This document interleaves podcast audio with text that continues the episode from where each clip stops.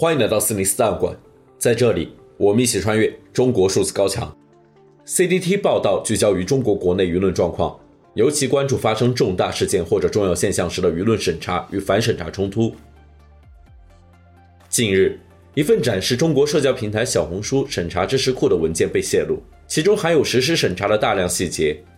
这份长达一百四十三页的文件描述了小红书监测舆情的方式。以及在长达数月的时间里所积累的舆情案例，而后将其提取敏感词，以便其审查员更高效的审查平台上两亿个月活跃用户所产生的海量内容。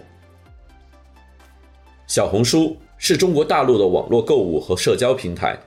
成立于二零一三年六月。该网站声称，截至二零一九年一月，拥有两亿用户。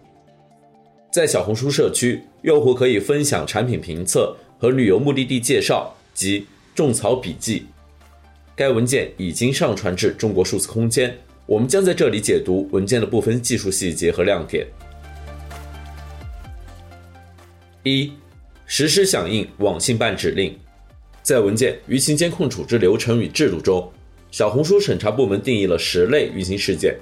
包括可能引发政治社会动荡、危及国家安全的社会事件和。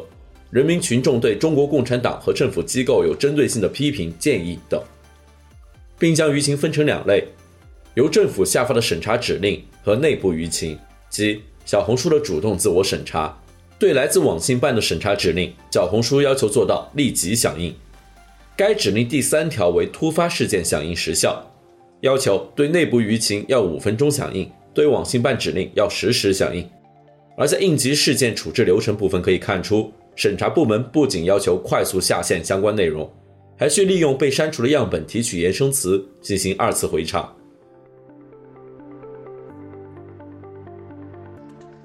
二，两个月新增五百六十四个习近平敏感词。一号舆情回查专项共有从二零二零年二月二十一日至二零二零年五月六日的六十一篇舆情日志。该项目的命名来源于小红书审查系统称呼中国最高领导人习近平的术语“一号领导人”。项目中所有舆情均有关习近平。该文件亦占所有泄露文件中绝大部分的篇幅。在六十一篇日志所覆盖的两个多月时间中，小红书审查部门共发现了二百七十一条习近平相关的舆情，并添加了五百六十四个敏感词。部分敏感词如下：习近平，XDD。粪坑先生，史近平，习近平，维尼写史，人民领袖，习大大，大傻逼，习和谐，我是一个足球迷，人均接近八千万，亲自指挥疫情，疯狂宇宙，人尽皆知的体育迷，波涛汹涌，清华毕业，不强自吸，满脸喷粪。通商宽衣，不同意的举手，没有没有。十号跳跳虎被维尼拉清单。错误执行者，大海掀翻小池塘，以使弃纸，巋然不动。格萨尔，游泳一千米。启翠，纳粹党，总书记来我家，捐麦子，二百五大地。二零二零全面小康，信女愿一生吃素，甩锅侠，平 and 强，阿道夫希特勒，小学博士，扛麦郎，席包皮，两万吨麦子，席奥赛斯库，云视察，狙击手布阵，视频看网，当皇帝的小丑，习大犬，习公事。孢子病毒，提防，无限连任，总加速师，天安门合法继承人，晋升平 A，支那毒王，习言乱语，庆丰废物，喷粪地，法西斯，比，包，独裁者，沼气专家，倒车司机，习正日，席尔布特，吉金佩。梁家河贵族、野兽主席、亲自脱贫等等。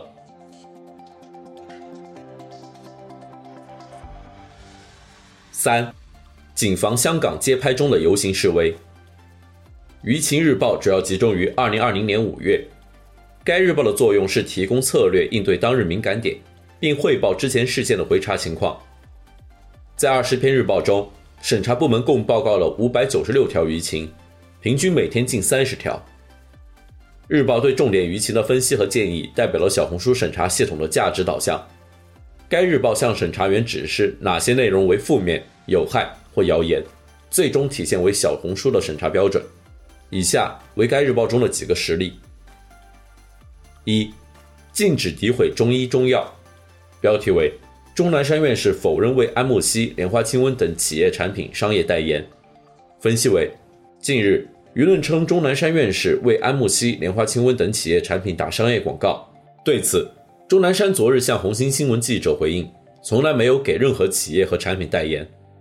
小红书的建议为：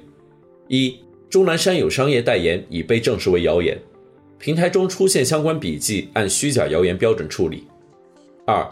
瑞典曾报道莲花清瘟胶囊无效，注意诋毁中医中药的相关言论。二。恐同，标题：全国优秀班主任梁岗男，十年间对数十名未成年男生进行性侵害。分析为：据多名网友爆料，全国优秀班主任梁岗十年间对数十名未成年男生进行性侵害，受害者超过二十人，其曾因此被拘留或被保释，事后换个学校工作，继续在全国演讲培训，同时继续实行大面积的性侵害行为。建议：一、注意联系近期发生的多起未成年性侵事件，吐槽国家性教育缺失；二、攻击国家未成年保护法，攻击教育行业、教师团体，抹黑公职人员，联系删帖一事攻击社会体制；三、联系鲍玉明性侵养女、政法委书记李宪锋一事，注意相关社会负面新闻以及涉未成年人有害内容；四、注意同性恋概念传播。三、禁止宣扬不良婚恋观。标题：人大代表蒋胜男建议民法典草案删除离婚冷静期。分析：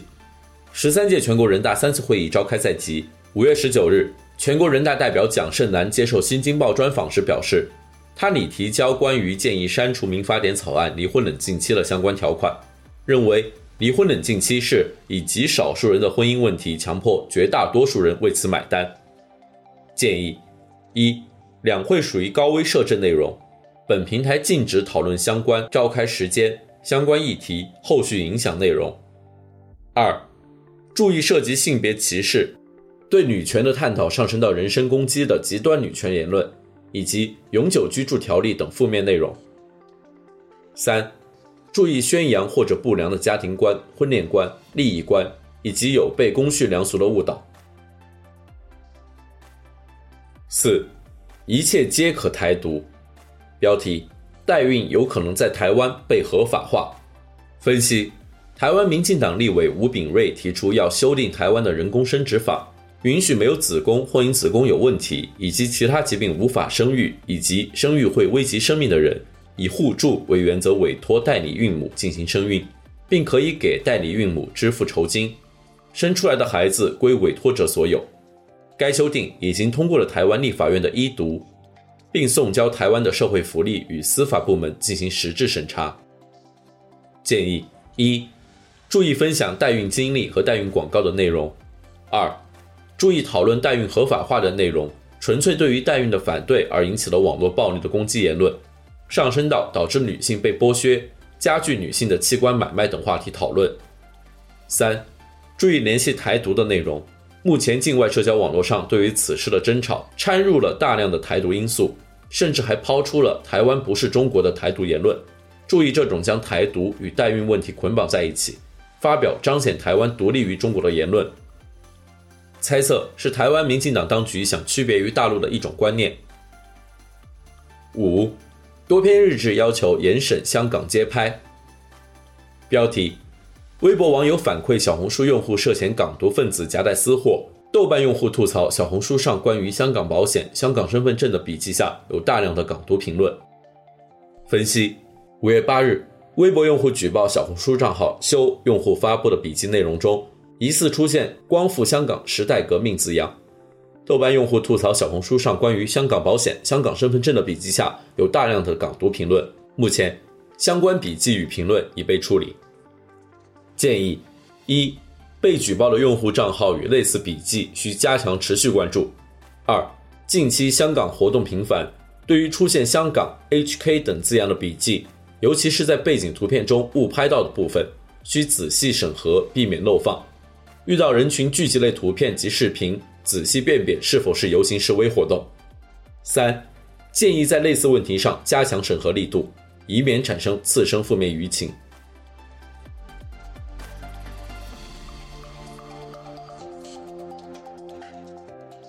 四、六四歌单、书单和片单。在文件六四相关资料中，小红书审查部门总结了六四相关的影视、音乐、书籍、艺术作品作为学习资料。片单对2017年韩国电影《出租车司机》的备注如下：该片为2017年8月上映的韩国电影，讲述首尔出租车司机意外搭载前往光州市报道光州民主化运动的德国记者于尔根·辛兹彼得故事。因网友在豆瓣上提及对于中国大陆属于政治敏感的六四事件，导致豆瓣网删除词条。该电影在中国大陆网络上遭到封杀。在一百零五首六四歌曲中，单单李志的作品就占到三十首之多。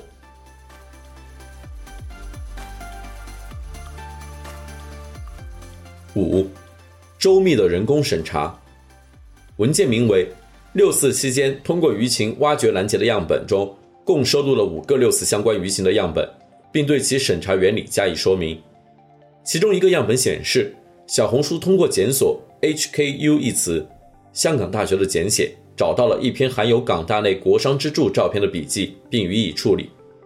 案例写道：国殤之柱是由丹麦雕塑家高志活制造，共有五座，其中最著名的纪念六四事件的一座是高约七米。国殇之柱上刻有多个身躯扭曲、面容痛苦的人，象征血腥镇压的死伤者。基座正面以红字刻上楷书“六四屠杀”和草书“老人岂能够杀光年轻人”，背面也有同样的英文语句。他曾在香港各间大学巡回展出，并在八至十周年的六四烛光晚会摆放于维多利亚公园。国殇之柱现永久矗立在香港大学黄克竞楼平台，背靠香港大学学生会餐厅。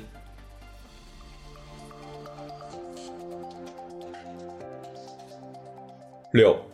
实时关注乳包话题，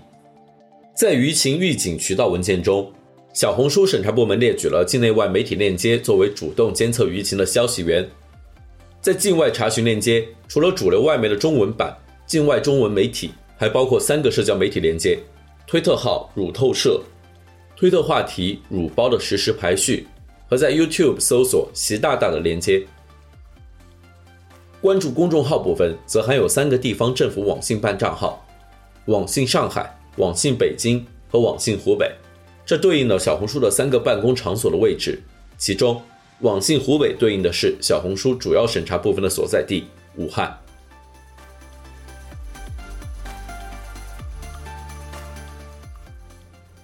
中国数字时代 CDT 致力于记录和传播中文互联网上被审查的信息，以及人们与审查对抗的努力。欢迎大家通过电报 Telegram 平台向我们投稿，为记录和对抗中国网络审查做出你的贡献。投稿地址请见本期播客的文字简介。阅读更多内容，请访问我们的网站 cdt.media。